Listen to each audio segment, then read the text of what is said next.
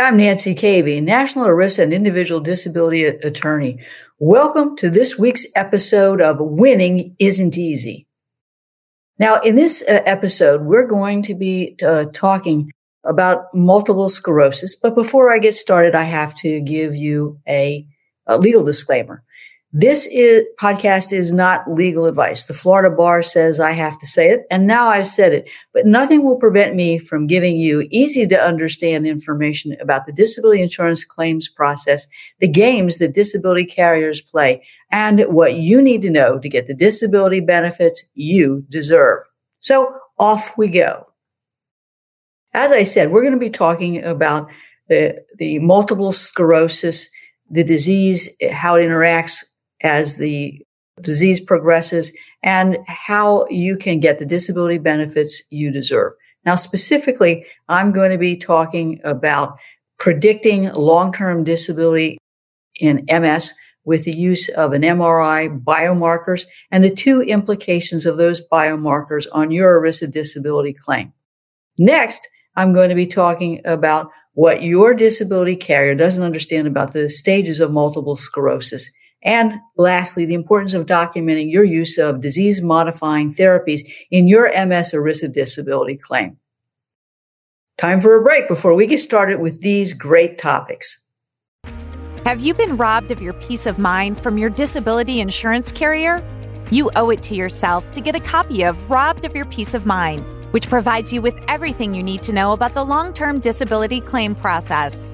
Request your free copy of the book at caveylaw.com today.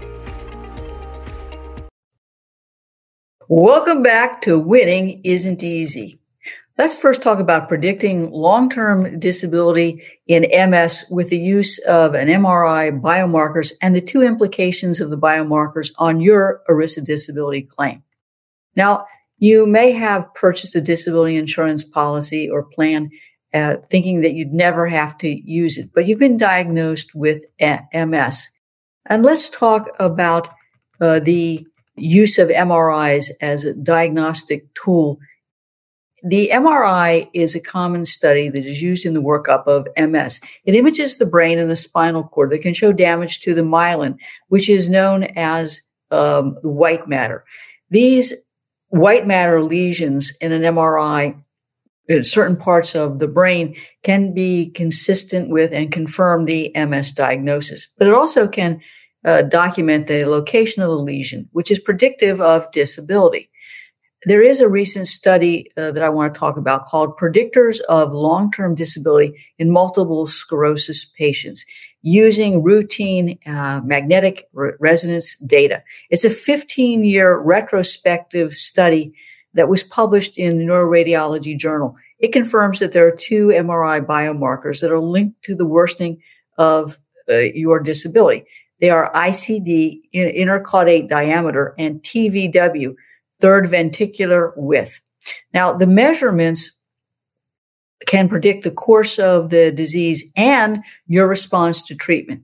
These early MRI biomarkers were linked to worsening disability over a 10 year period of time. The two implications of these biomarkers and your ERISA disability claim, I, I, think, are something that we need to discuss in greater detail.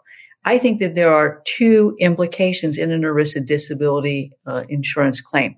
Now, many disability policies or plans have a pre-existing condition clause that indicate that if a person files a claim for disability benefits within a certain period of time becoming covered or enrolled in the disability claim, uh, coverage rather, that the diagnosis potentially of a disabling medical condition uh, can be denied uh, if the person got evaluation or treatment or should have gotten evaluation and treatment in what's called the look back period. This can be, be problematic if you have, are changing jobs and you uh, began to get treatment during the look back period, ultimately the new carrier can say, look, uh, we're not going to pay these benefits because you actually got treatment or should have gotten treatment or evaluation, including an MRI, uh, during the look back period. So if you are thinking about changing disability uh, employers, which will result in a change in your disability carrier, you want to consider whether or not, as you make that change and be insured in a new disability policy or plan, that coverage is going to be denied under the new policy or plan's pre-existing condition clause. So if you've if you had an MRI and the study didn't necessarily show lesions, the disability new disability care for your new employer may say, look, you had the MRI, it didn't really show anything, but under the terms of our disability policy or plan, if you got evaluation or treatment and then subsequently you become disabled by this condition, too bad, so sad. So they'll say, look, you got this MRI. Um, nobody thought you had uh, MS until it was uh, diagnosed after you've got our new policy. But the fact that you had that diagnostic study is enough for us to deny the claim. Now, the other thing that we need to potentially discuss as a second consideration is the idea that a person is working while they're disabled. As your progress of the uh, MS is documented by the MRI and your medical records, and you have an opportunity to pick the date you're going to become disabled, that can be important. Normally, what I'm doing is I'm looking at the medical records of a client and say, look, your disease is progressing, you're having trouble at work, you're having difficulty doing your own occupation. This is the day that you need to pick to be disabled, but we need to clean up your medical records because if you look at it, there's no reason why you were able to work today and not work tomorrow. So we've got to get your medical records cleaned up to show a nice progression as you're leaving work. If you, on the other hand, think you're going to get fired or there's been a layoff coming or a RIF that's being announced, you might have some time to clean up these medical records. But if you get inkling that you're going to get fired next week, you need to get yourself to the doctor now. You know, it doesn't, and I don't, I mean like a walk-in clinic or an emergency room or something that's will allow you to get a note that says you should stop working. You shouldn't be working. So you've got documentation that you were disabled before you get terminated. Otherwise, what's going to happen is you may be working full time, even though you're really symptomatic, you're having trouble, but you're a trooper. You're not going to let the team down, but the team lets you down and fires you. And then you apply for your disability benefits. The carrier is going to say, look, you may have been working while you were disabled, but you didn't have the requisite loss in hours or loss of pay. So too bad, so sad.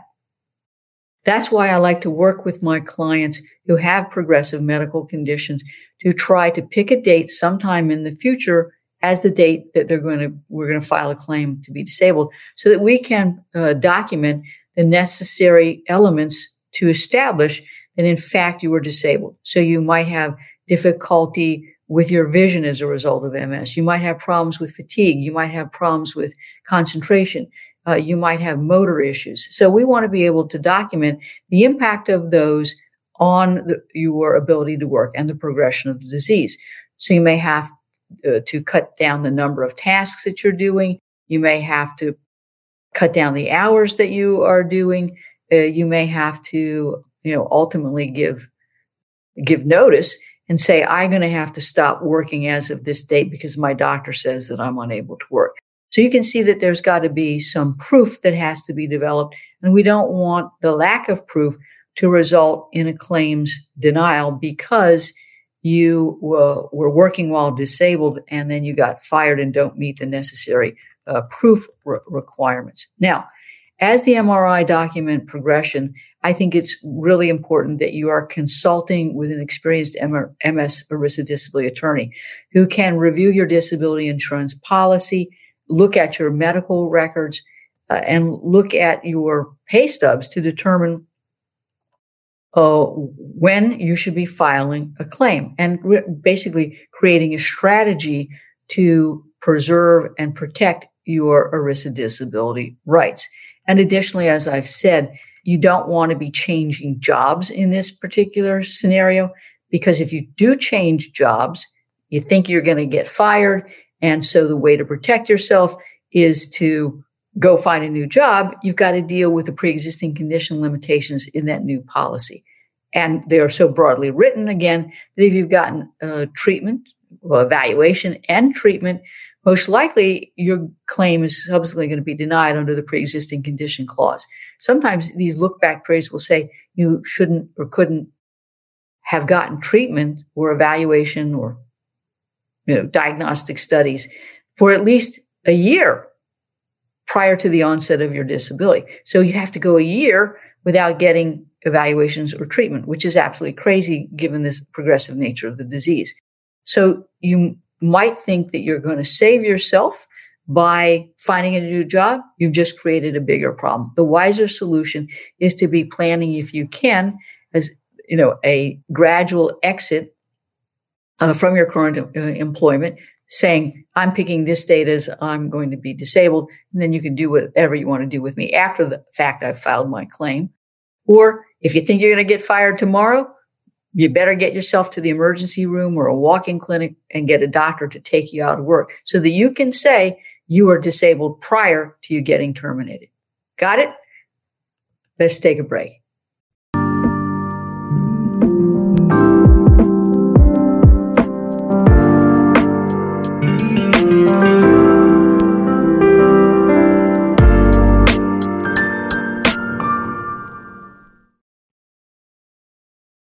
Welcome back to Winning Isn't Easy. What your disability carrier plan just doesn't understand about the stages of multiple sclerosis and what multiple sclerosis can do to your body. Multiple sclerosis is an autoimmune disorder that progresses over time and your immune system mistakenly attacks the healthy cells in your myelin. I like to think of myelin as the uh, covering on an electric cord. It's um, the coating around the wires, if you will, that protect the nerves uh, in your spinal cord in your brain. So I think like an electrician. Now, what disability carriers don't understand, in addition to what MS is, is the stages of MS. And we have a number of stages. Let's talk about the preclinical stage.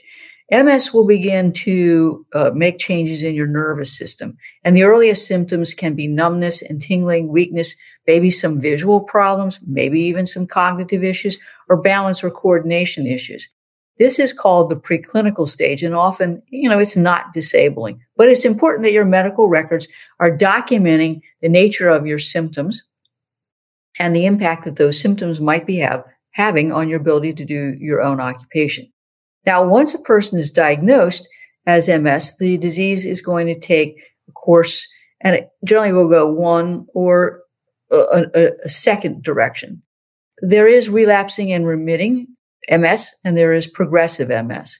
Relapsing and remitting MS is known as RMRS and is characterized by an acute attack of symptoms that can come and go. But over time, the symptoms become worse and the period of time between the attacks will shorten. Uh, on the other hand, in a progressive uh, MS case, the symptoms are continuous and they get worse over time. Now, that's important because disability carriers like to play games with uh, RMRS cases, uh, and they don't necessarily play those uh, same games in a progressive MS case. Let's explore that a little further by talking about the effect of MS on your body. As the MS progresses, the pain, the numbness, the gait, the balance problems, the fatigue, the visual issues, the cognitive impairment all worsen. And these increasing symptoms will have an impact on your ability to work, again, which should be documented in your medical records. Now, in the case of RMRS, what's important is the episodes of, of relapse and then the periods of remission disability carriers will play games here because they will say, look, you know, you may be disabled while you've relapsed, but as soon as the relapse ends, um, you know, and you're sort of quote unquote stable, you're not disabled. And what's important here is that when you're having those episodes, you're documenting the extent and nature of your symptoms and then the progression of the symptoms between the episodes. Now, you may not have any symptoms, but it's important for you to document the difficulties that you that you may be having. And then when you have your next episode, if that episode lasts longer, has new symptoms, or the symptoms that you've had have gotten worse, it's really crucial that you're documenting that so that you can argue uh, that when you have the episodes, that they are completely disabling. And then certainly as the time between these episodes gets, uh, gets shorter, uh, that you can argue uh, that, that that progression in and of itself is disabling or that that the symptoms have gotten worse or you've gotten new worse uh, new symptoms. So notwithstanding the fact that there might be some time between each episode the symptoms are actually worse and are uh, impacting your functionality. In the case of the continuous ms obviously what's key here is documenting the continuing symptoms uh, and how those continuing symptoms individually and then collectively impact your ability to do your own occupation but there's a third thing that we need to consider MS can interact with other comorbidities that you might have, like high blood pressure or diabetes. And this interaction can not only contribute to MS, but it also can contribute to the comorbidity. And then there could be a progression of the MS or a progression of the comorbidity or a progression of it all together in a big pot, if you will. So if you have comorbid medical conditions, your medical record should be speaking not only to that comorbid condition, but to the MS. And then the combination of the comorbidity and the MS and how it's impacting them. I know it's complicated, but that's the point. Disability carriers don't take into consideration the complicated nature of uh, RMRS and progressive MS, and then the interaction with any comorbid problems. They're more interested in looking for a reason to deny the claim than they are to understanding the nature of MS. Let's take a break. Are you a professional with questions about your individual disability policy?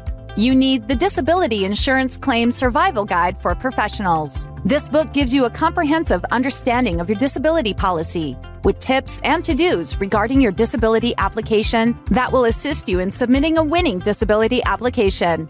This is one you won't want to miss. For the next 24 hours, we are giving away free copies of the Disability Insurance Claim Survival Guide for Professionals. Order yours today at disabilityclaimsforprofessionals.com. Welcome back to Winning Isn't Easy.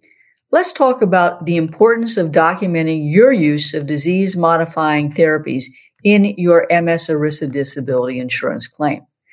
MS is a progressive disease that can over time rob you of your ability to work and to support your family. If you've got that disability insurance policy and you've applied for your benefits, one of the obligations you have under the terms of the policy is to get regular and appropriate medical uh, treatment. Sometimes the disability policy will also uh, require you to see a uh, specialist. Now, the medical care generally will include for MS disease modifying therapies, DMTs. And DMTs are medications that slow the progression of MS. In fact, there are more than a dozen DMTs for relapsing and remitting uh, MS that work to reduce the immune activity. And that in turn reduces the inflammation. A disability carrier or a plan will regularly review your medical records to determine what treatment you're getting, your response to that treatment, at your functionality and any side effects of the medication. I think that one of the key ways to assist your physician in documenting this is to keep an MS diary of your symptoms, your functionality, and medication usage. This diary should be consistent, of course, ultimately with your medical records and what you're saying on the uh, activity of daily living forms. I want you to pay particular attention to documenting the frequency and nature of the relapses and the impact the treatment is having on your symptoms before, during, and after a relapse. Now, compliance is also an issue. Um, the disability carrier plan expects that you're compliant with treatment, that you document any side effects that you might be having. Now, you might be tempted to stop the therapy or treatment because of the side effects of the DMTs. Please do not do that. If you're having problems with the DMTs, you don't like the, way it makes you feel, or you're having other side effects, then you need to be going back to your doctor and explaining that to see what other alternatives that they may have uh, to offer you for your treatment. You reasonably should be going through different types of medications or DMTs to obviously manage your disease. But the disability carrier is also going to expect that you are doing that because their argument is going to be either you're not disabled because you're not taking the medication. And, you know, if you really were disabled, you would be taking the medication. So you're not taking the medication, you're not disabled. And if you were taking the medication, you wouldn't necessarily be disabled. And that's both a violation, both scenarios are a violation of the terms of the disability policy or plan. So they try to get you coming or going. You didn't take it. And if you would take it, you wouldn't be disabled. And just because you stop taking it means you're not disabled. So you don't want to place yourself in that catch 22 scenario. You should be getting regular medical treatment uh, for your MS, not only because you need it, but because your policy requires it. This is an easy win for the disability carrier if you're non-compliant with the terms of the policy because they don't even get to the question of disability. They'll say, look, under the terms of the policy, you have a duty to get treatment, reasonable and appropriate treatment. You have to be compliant with the treatment and you're not. So guess what? You violated the terms of the policy. We're going to deny the claim. And they never get to address whether or not you are disabled as a result of the MS. So it's an easy win and courts will uphold a denial or termination of benefits based on this easy win, unless there's a really, really, really, really, really good reason for you not getting medical treatment or being non-compliant. So please don't put yourself in that position. Got it? Well, I hope you have enjoyed this week's episode of Winning Isn't Easy. If you've enjoyed this episode, please like our page, leave a review, share it with your friends and family. Please subscribe to this podcast. That way you're going to get notified every time a new episode comes out. Thanks for tuning in and take care.